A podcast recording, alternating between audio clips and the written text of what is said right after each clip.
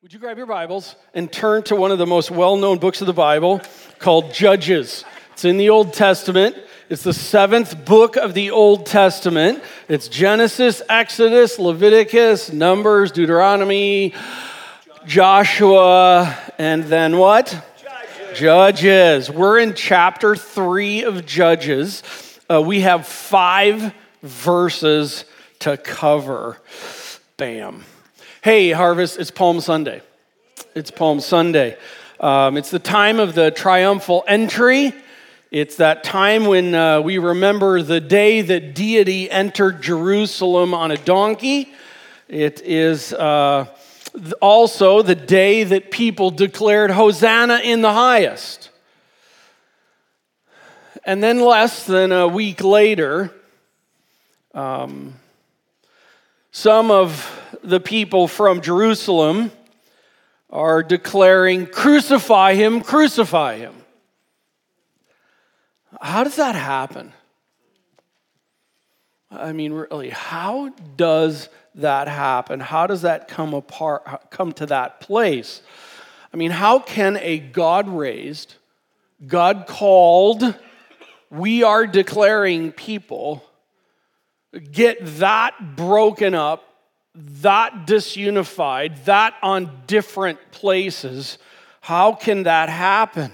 I might even say, I actually think the bigger question in the whole thing is why did the deity that was on the donkey, in light of all of that, still go to the cross for them? Um, well, keep that tucked in the back of your mind. Um, let's get a running start. Let's kind of have an on ramp into our five verses for today. So, what I'd actually like to do is, is go to Judges chapter 2. Um, I trust you have a Bible open in your hands. It's a big deal around here. We don't just talk about the Bible, we're in it, right? And so let's kind of take an on ramp here. Some of the uh, paragraphs from uh, last Sunday just to get our bearings as we're getting more and more settled into this series.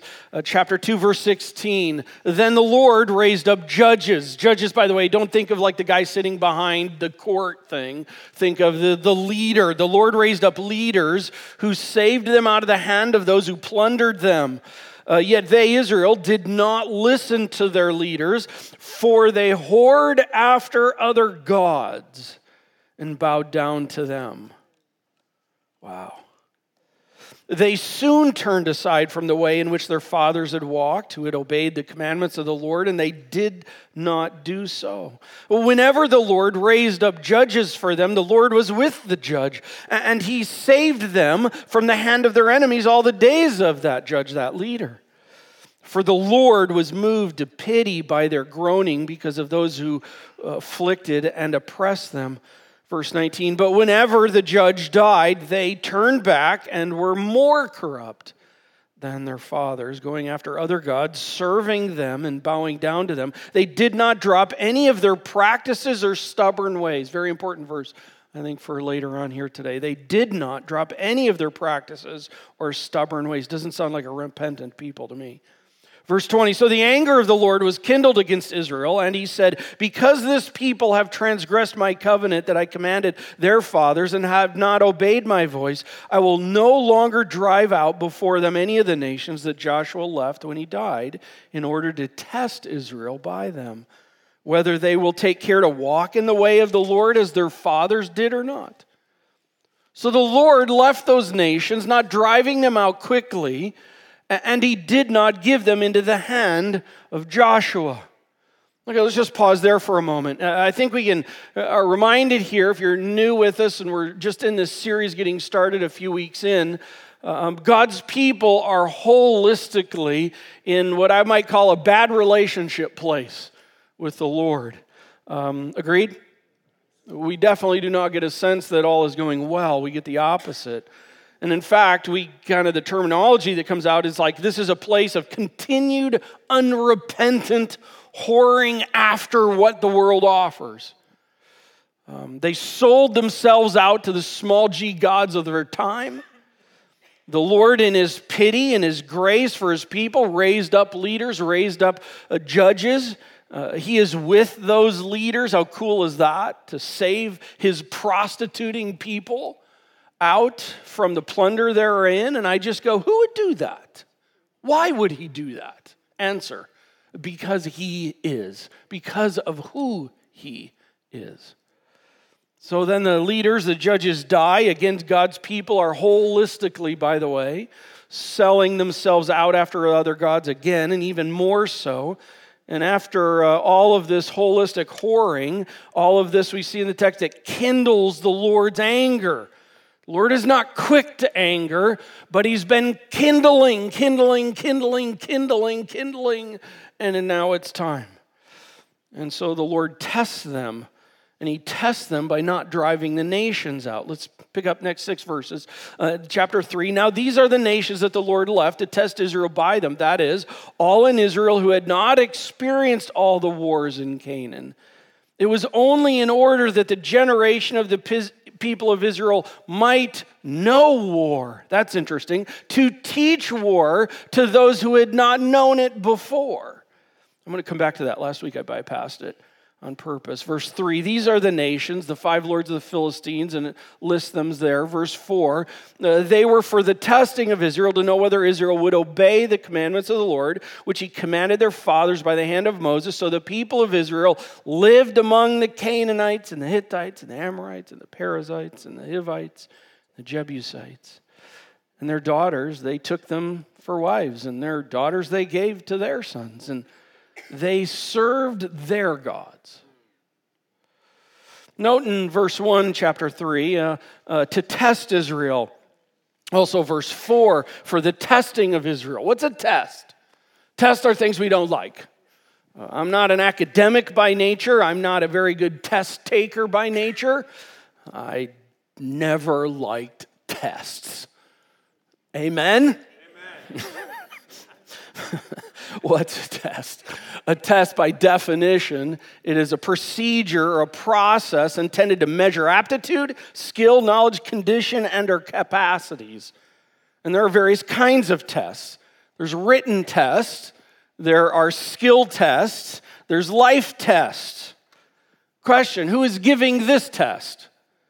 Uh, the Lord is. The Lord is. To whom is the test being given? It's being given to his people uh, during the times of uh, the judges. What kind of test is given? Is it a written test? Is it an online test? Do they do it through their iPhones? Do they, how do they? No, this is a life test. And this is not a short test. This is like a life test, a reality of things going on. Why the test? Uh, for what purpose was the test given? Well, we're told in the text that the Lord left the Canaanites in the promised land area. Why? As an intended procedure to measure the aptitude, skill, knowledge, condition, and or capacity of his people during this time. He's testing them on purpose. Uh, he's measuring. He's measuring one, verse 4, to know if Israel would obey the commandments of the Lord. He told them to drive them out, are they? Uh, and he's just like, uh, you know, I, I want to test you in this. And, and number two, he's measuring them to train them, by the way. Verse 2, uh, chapter 3. That generation of Israel might know war to teach war to those who had not known it before. Uh, what's going on here? Why this test? Warren Wiersbe says of this uh, comment here, he's saying that uh, God is using the enemy to train his people.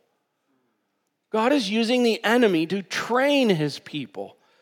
Uh, with that statement, I want to post up a, a, a statement here, and it's this God's people must know war because God's people live in a war. God's people must know war because God's people live in a war. Oh, and by the way, that's not just then, that's now. If you want some verses on that, you can look up. Here's a few. You can write down Romans 7 23, 2 Corinthians 10 3, Hebrews 11 34, 1 Peter 2 11. Oh, yeah. And from a Revelation series, Revelation chapter 12. Or you might just go Revelation chapter 6 through 19. Friends, if God's people do not understand that we live in a spiritual war, we're in trouble. If we do not understand that we live in a spiritual war, we will not live like we live in a spiritual war. Ever present danger keeps us alert and on mission. Ever present danger keeps us alert and on mission. When is it that we get off mission? Answer when we get off alert. When is it that we get off mission? Answer when we forget we're in a war. Okay, chapters one and two, consider it the uh, tourist stop of the book of Judges. It's kind of like telling what's ahead. All right, we, we just read an on ramp. So we're, we, we did that. We, we have an on ramp in, and we are now officially entering the highway of the book of Judges. Okay, we're there. Ready? Okay, good. Uh, here's the deal look out both sides of the windows. Look out the sides of the windows, and in the book of Judges, what do you see going on? You look out the sides of the windows and you see that essentially God's people are kicking it back or partying it up. Okay, I, I, don't have anything against kicking it back, and I don't have anything against having a great time. But listen, you see in the book of Judges this reality of they're kicking it back, they're partying it up. Now look straight ahead out the front. And something's right there. And when you look to the side and look to the front, is it not true? You go, something's not right with this picture. True? Something's not right with this picture that's going on. Because, like, something is hitting us, about to hit us, and uh, living like that, something's not all together. We might call it the Titanic scenario. Okay, with all that set up, here we go. Our five verses. All right, number one, the Lord's people. The Lord's people. Look at verse 7, chapter 3. And the people of Israel did what was evil in the sight of the Lord. They forgot their God and served the Baals and the Asheroth. So, what are God's people doing here? The answer, the word here is evil. Evil. By the way, it's not terminology that God's people are struggling through the daily grind and war of, of, of hey, listen, we're all sinners okay? Uh, trust sinners saved by grace, but this isn't referring to this idea of the reality of progressive sanctification, of this idea that we're moving and we're all growing and changing. No one's arrived, we're pressing toward it, but this is not talking about that. This is talking about God's people have become a sold out prodigal people. They have sold themselves out. They have prostituted themselves into. They've hoarded themselves out, as the text says. Full, sold out, walked away, bought into unevil and unrepentant about it. That's what's happening here. And you need to understand that as we move. That's the condition of what's going on. By the way, notice it's they're doing evil. Uh, evil according to who? Evil according to the sight of the Lord. That's a big deal, by the way. Because we just by nature are people who want to uh, define what is wrong and what is right, don't we? Um, no, that's right. No, that's wrong. Uh, defined by who? Defined by what? And I love it here when it says they're doing evil in the sight of the Lord. Listen, He's the measuring rod. We don't justify it, we don't set it, He does. No, but I want to. I got you, but you can't. Because once we start doing that, let's just shove the Lord off the seat and sit our keister on it. And that's what's happening when we do that. And, and, and uh, no, this is not what it is. He is on the seat. The Lord defines what is evil, the Lord defines what is sin, and we submit to that. How did the people get to this place? How did God's people get to this place? I mean, they are holistically at a place where it's like they're not aware. It's like, who cares? It's all okay. Sin schmin. It doesn't matter. And they've somehow in their mind gotten to the place where somehow it's, it's all okay. What happened? Uh, this is what's so cool about God's word, it answers. Look at verse 7. Two things. Number one, they forgot their God. They forgot the Lord their God. They forgot. I'm not a Hebrew language guy, but I'm just, only reason I'm putting it out is maybe you might remember it better here. But for, forgot, it's shakach. Shakach. That's what they did. Well, that's kind of like, well, what does that mean? That's why I say it that way. Because I want you to ask, what does that mean? It means this. It means to disregard. It means to not take into account. It's this. They knew of Yahweh. It's not that they're like, Yahweh? Uh, what? They weren't doing that. No, no, no. These people knew of Yahweh, but they disregarded him. It's like, whatever, Lord. It's like, I know you want, but I want. It's like, I know you made me to be, but I want to be. And again, this is not the, the, the, daily reality that we all know about. This is describing they sold out. They were just like in it full out. They, you, they knew Yahweh, but they did not take him into account. And for God's people, here in chapter 3 at this time, life and the Lord became two separate realities. Life and the Lord became two separate things that did not come together. And so they disregarded the Lord. They forgot, notice, their God. Not a God, their God. And what happened is, is they are no different than the pagan Canaanites around them. God's people don't look different, act different, think different, desire different, press different, walk different. They didn't date different. They didn't marry different. They didn't parent different. They didn't do career different. They were just like.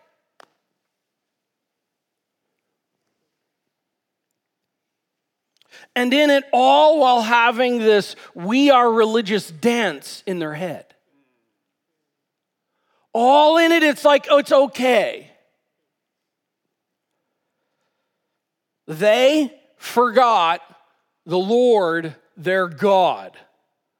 They disregarded him and they did not take him into account. They did not bring him into their lives, they kept him out on the porch. Secondly, the text says they served other gods. By the way, this is not referring to like they went down to some ecumenical church down the street for friendship evangelism. It's not what it's talking about here. It means that God's people prostituted themselves out. They sold themselves. They sold themselves out to the point to where they were active worshipers and serving members at the church of Baal and the first assembly of Asheroth.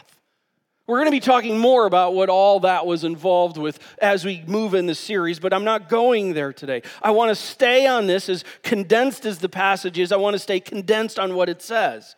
Yahweh's people sold themselves out and they served fake lifeless, non eternal, non real gods, and they justified it in their heads. Is all okay. And when you read a passage like this, I, I, trust that, that God's word is penetrating our own hearts in this. And um, in all of this, it's just like after all of the raising and the redeeming work that the Lord had done for his people holistically, they holistically whored themselves out.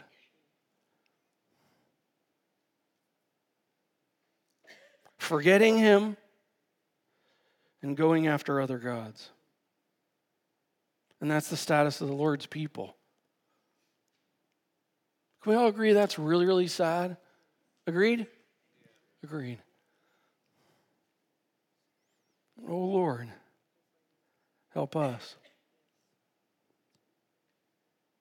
Well, we have two t- key descriptors of God's people in those times. And now let's take uh, three key notes of the Lord Himself.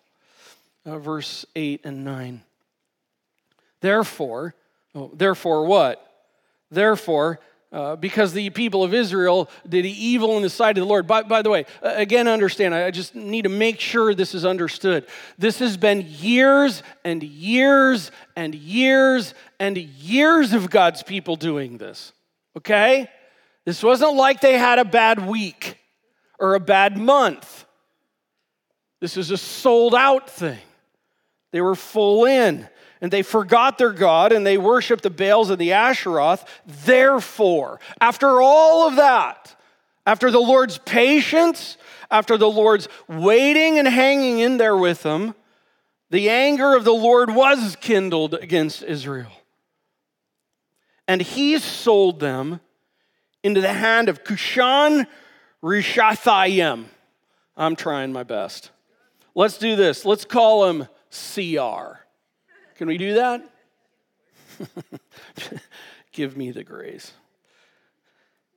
And he handed them into the hand of CR, the king of Mesopotamia. Big deal. No, big deal. By the way, the name here is likely an actual nickname. And I say that because it's probably most likely, this is still not fully understood, but most likely what's really referring to here is this is a Cushan double wicked. Now, what parent would name their kid that? Hell, look at my little Cushan double wicked. there are days, there are days, but not on the whole.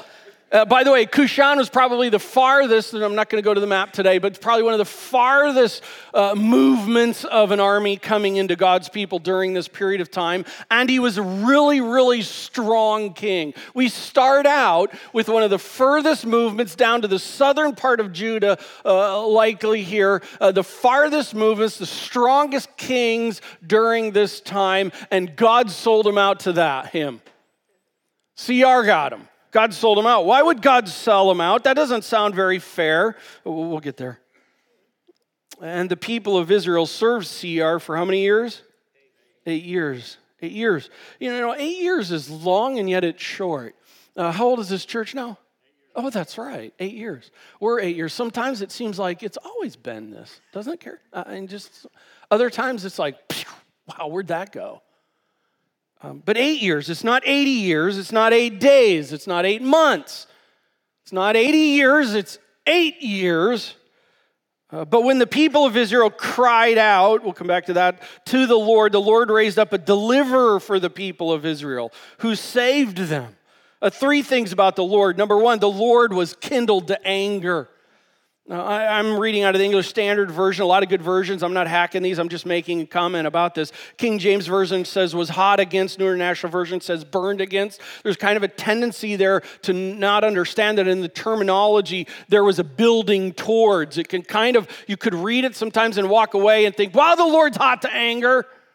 No, no, no. Uh, this has been, therefore, as a result of all of this been going on, and honestly, as a result of God's long suffering patience with his people that have been holistically whoring themselves out to other gods, sacrificing their children to these gods.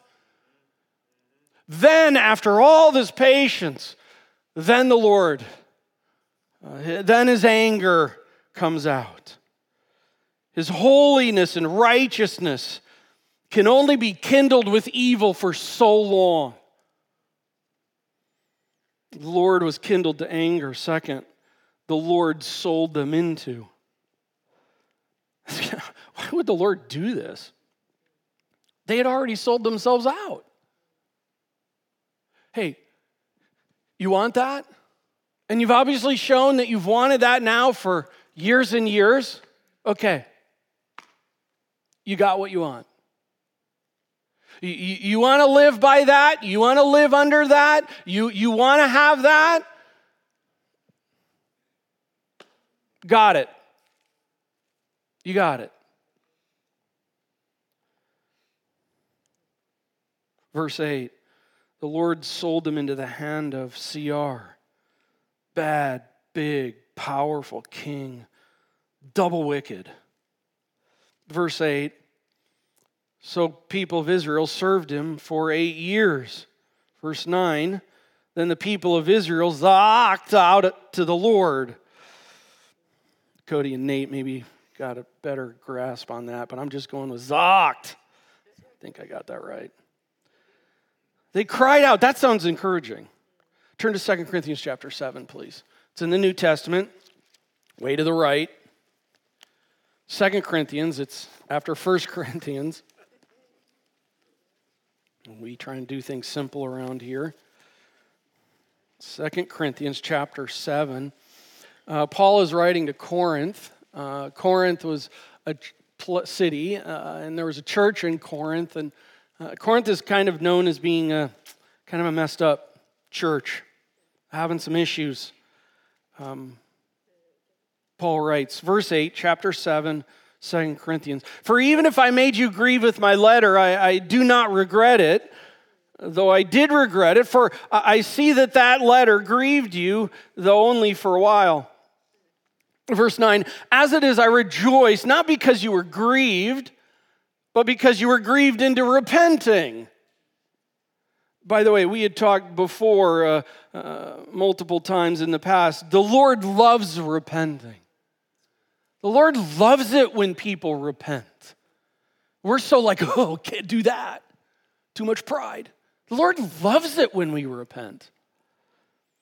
And he says here, uh, then, uh, for you felt a, interesting, underline it, a godly grief so that you suffered no loss through us. Verse 10 For godly grief produces a repentance, it produces something. It produces a repentance. What kind of repentance? A repentance that leads to salvation without regret. By the way, he's writing here to believers. Not only does repentance initially, as we'll be talking about next Sunday, not only is repentance initially required to enter into relationship with the Lord uh, for salvation, but repentance is an ongoing reality of God's saving work in my life. It's not losing salvation, getting it back. It's none of that. It's this idea that it's just, it's like salvation experienced again, not in fullness, but in reality. It's just again and again, and that's why the Lord loves it. Uh, godly repentance, uh, godly grief produces a repentance that leads to salvation without regret. Now, underline the next one. Whereas worldly grief, by the way, he's writing to believers here.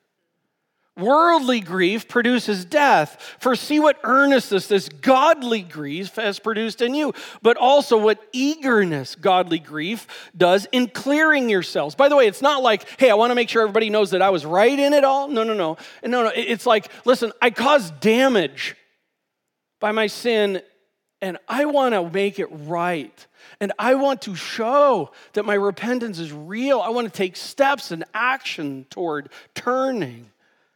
An eagerness to clear yourselves, what indignation, what fear, what longing, what zeal, what punishment. At every point, you have proved yourselves innocent in the matter. Again, it, it's, this isn't the I was innocent and no sin. This is the post sin. I want to prove that my repentance.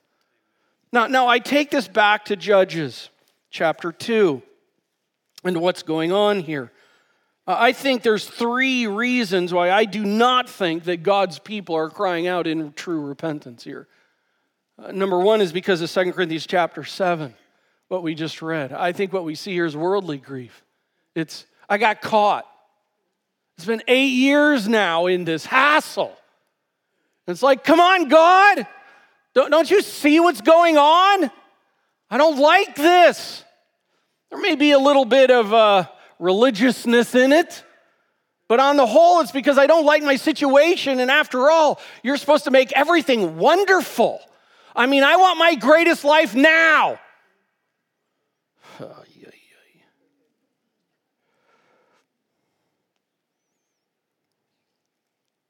Without regret, earnestness, longing, zeal. I just think of Matthew 7, where it's we take our sin big, we own it, we don't blame it. It's about my sin, not your sin. We just don't see this through Judges. I really don't think Judges is a cycle of repenting people. I think it's more this idea of this idea, a cycle of worldly grieving people. I add that, just Judges chapter 2, verse 19, where it sums up kind of what's going on that they turned back, that they were more corrupt. They did not change their practices or stubborn ways. Where, where's, where's the fruit of repentance in that? There isn't any. They just kept getting deeper and deeper. And then, third, I add this word to Zaak. Uh, the word does denote a crying out for help in deep distress from an unbearable circumstance. But grammatically, whenever Zaak is telling of godly confession and repentance, it grammatically includes an additional clause or second verb. Okay, I just, it, it, it matters. In other words, when the word is used like it's used grammatically here, other, all other instances in Scripture, as far as I have been able to see, all other instances used like here is referring to worldly grief, not godly grief. The grammar is structured to accent the word to show when it's godly grief. And I don't think we're seeing it here. They're shedding tears over their distress situation, but they're not going face down in repentance. It's like, crud, God, make my life better. By the way, the Lord sold them out because he loves them. The Lord sold them out because he loves them. Uh, the, the reality is, is that you get it. You get it. A loving parent at times steps in and says, I can't let this go on any longer. You need to understand the consequences.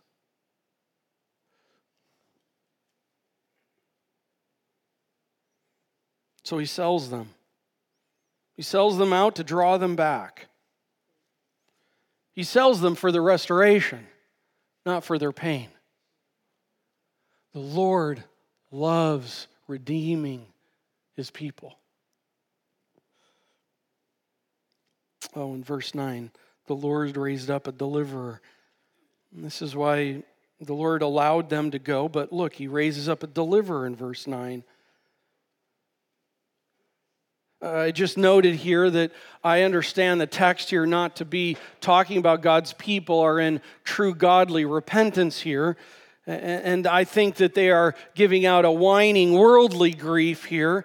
And yet, even in spite of his people who have been doing evil in his sight, by the way, gross beyond what we can imagine evil, in his own sight for years now,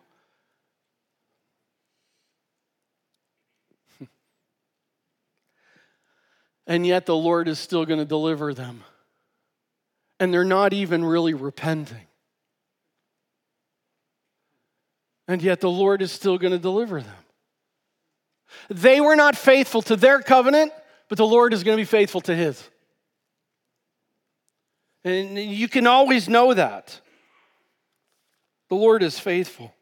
So, what did the Lord's uh, uh, faithful, uh, his faithfulness look like with the deliverer? Verse 9 through 11.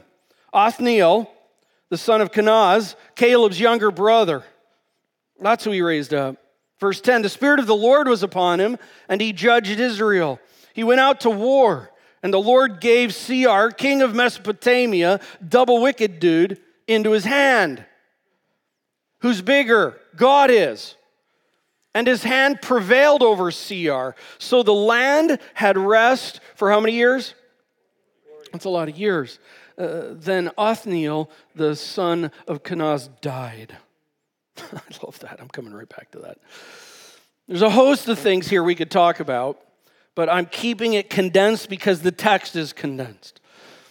There's so many things we could hit on here. We could talk about Othniel and his bloodline. We could talk about his marriage with uh, Achsah. We could uh, talk about what it said in chapter one. We could talk about the specific warring with the double wicked king of Mesopotamia. We could talk about what the 40 years of rest on the land looked like. But um, Othniel is not the thing here. The Lord is. The Lord is the thing here in the text. So I want to keep it there. This is about the Lord's deliverer. Number one, the Lord was upon him. Verse 10 the Spirit of the Lord was upon Othniel. I mean, consider that. The third person of the Trinity is on him. He's upon him, he's in him, he's behind him, he's in front of him, he's all over Othniel. Othniel didn't make Othniel something, God made Othniel something. Othniel didn't win it because he was the best uh, uh, uh, Sunday school kid in the Sunday school class. Othniel didn't win the position because he uh, graduated from Yale, Harvard, wherever with the best degrees. Othniel was who Othniel was because the Lord was upon him, period, end of story. And that gives all of us great encouragement. And the Spirit of the Lord was upon Othniel, and from that place, he led Israel and went to war. The Lord was upon him. Secondly, the Lord gave to him. Uh, the uh, Othniel goes out to war. He did that. He did that. Uh, but the Lord was upon him to do that, but he did that. Yet the Lord gives the king of Mesopotamia into his hands. The Lord did it. You see that? He wasn't stud man, and he went out and superpowered his way into taking over. Who brought the bad dude, double wicked king into their hands, into his hand? The Lord did. But I also got a note in the text this. This is so cool, you guys. You see in the text it says Othniel's hand prevailed over the king. You see that? No, talk to me. Do you see that? Listen, the Lord did it all, and yet the Lord, in writing his word, is okay to say, hey, Othniel prevailed. Did you see what's going on here? I love this. You don't seem as excited as I do. I love this. Listen, as the Lord uses us, it's the Lord that uses us. It's not because of who we are. It's the Lord's gifting, it's the Lord's working, it's the Spirit upon, Spirit working through, and yet in it all, God does it all, and yet God's okay to say, Othniel's hand prevailed. Listen, the Lord is good with, if I understand what I'm saying, the Lord is good with sharing his joy and his glory and his victories with his people. I love that. The Lord loves working in and through his people. And by the way, in the text, the Lord not only gave um, to him the, the victory, but they gave the land a rest for 40 years. By the way, isn't it interesting that it says the land rested? It doesn't say the people rested. Why?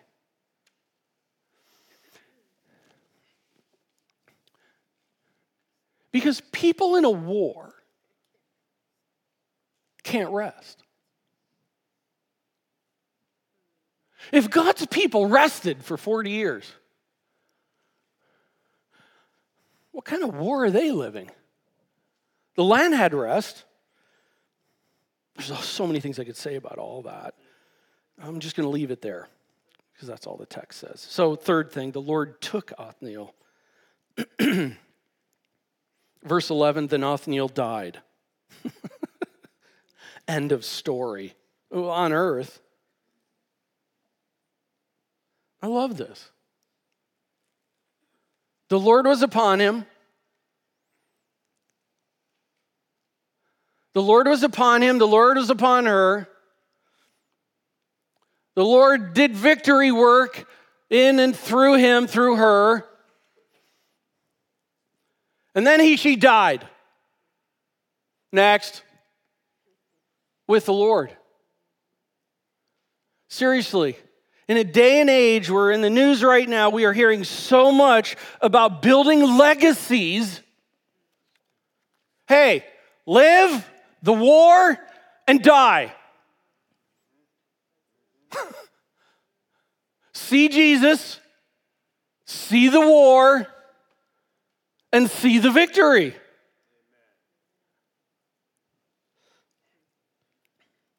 Raised up, fought the war, and died. End of story. Wow, so many things we could say.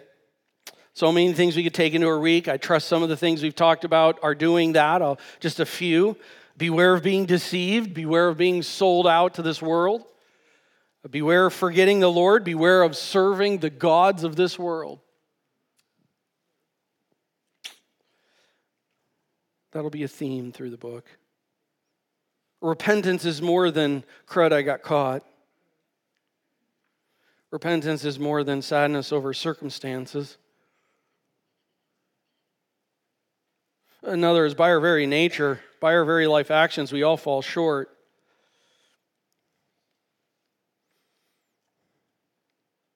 Uh, another would be is the Lord's mercy and grace and long suffering is amazing, available, and real. By the way, I forgot to mention something about Othniel. Othniel the deliverer died. A little prelude to Easter. Um, he was the deliverer for a period of time and he died. Um, he was not the permanent deliverer.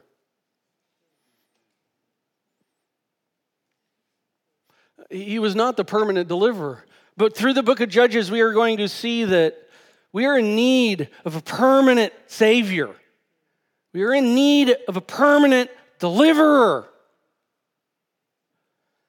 And as you watch your politics, May I remind you, we are in need of a permanent deliverer.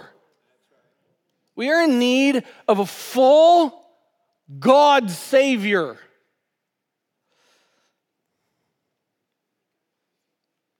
Prelude to next Sunday. Next Sunday is Easter. Um, the scene on the screen, I think, kind of depicts the war reality of not only what's going on in the book of Judges, uh, but um, what's going on with the whole situation with eternity and day to day. Um, as far as eternity, uh, looking ahead, the reality is is that um, we all are faced with the condition of our sin, and um, in, in this war, spiritual war that we live in. There's a war to try and punk you. There's a punk game that's going on in your soul for eternity. That you can earn it, that you can wish it, that all dogs go to heaven. And it's kind of say, uh, saying, uh, avoid and, and don't worry about the impending tornado ahead. All's good, party it up. Dr. Bon Jovi it's my life. Live it now. It's a good song, but bad words, bad theology. Uh, I just want to say this preparation for next Sunday. Easter unpacks that punk. Easter unpacks the punk game and it reveals the party for your soul. Friends, there's a party for the person that has come to know Christ as their Savior, the one who died on the cross and rose to rose from the dead and is sitting at the right hand of the Father, the one that we studied through the book of Revelation, that one. I want to tell you, friend, if you're in Christ, next Sunday, we have every reason and we are going to have an over the top celebration. And if you're not sure where you're at, oh, come, because we are going to unveil the punk. There's an eternity scene on the screen, there's also a day to day scene on the screen. Uh, those in Christ, you know what I'm talking about.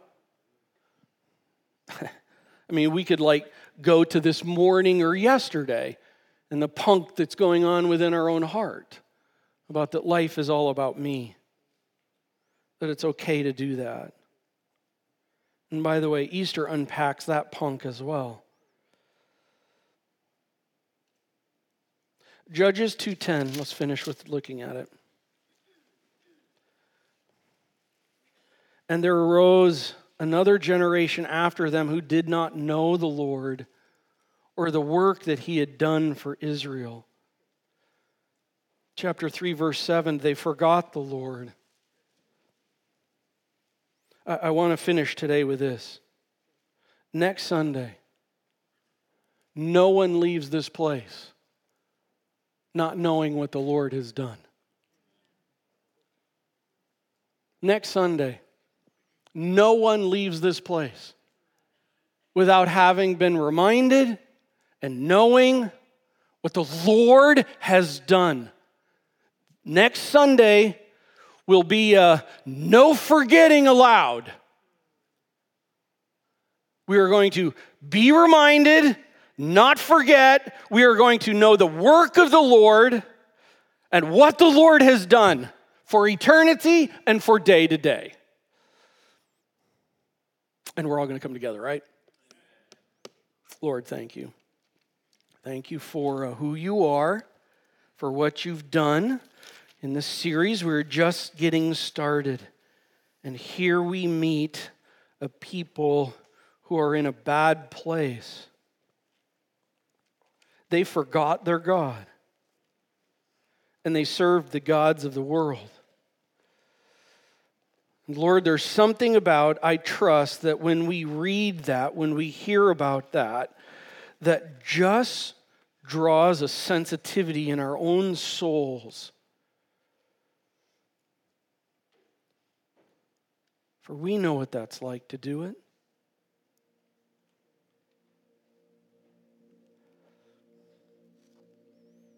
And yet, Lord, in your patience and your kindness,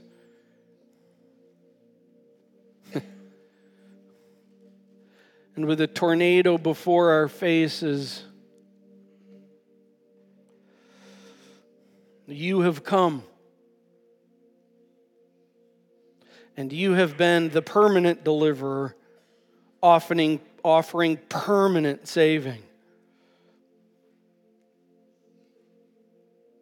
And I even just pray this week, Lord, that we would remember for those who are in Christ this week, we have a permanent Savior in the war that we live in. Oh, Lord, we need you. Oh, we need you. We are feeble, we are frail, and yet you are full and you are permanent and you are all that we need. May we cling, cling, cling tightly to knowing you and serving you alone. In the precious name of Jesus, we pray.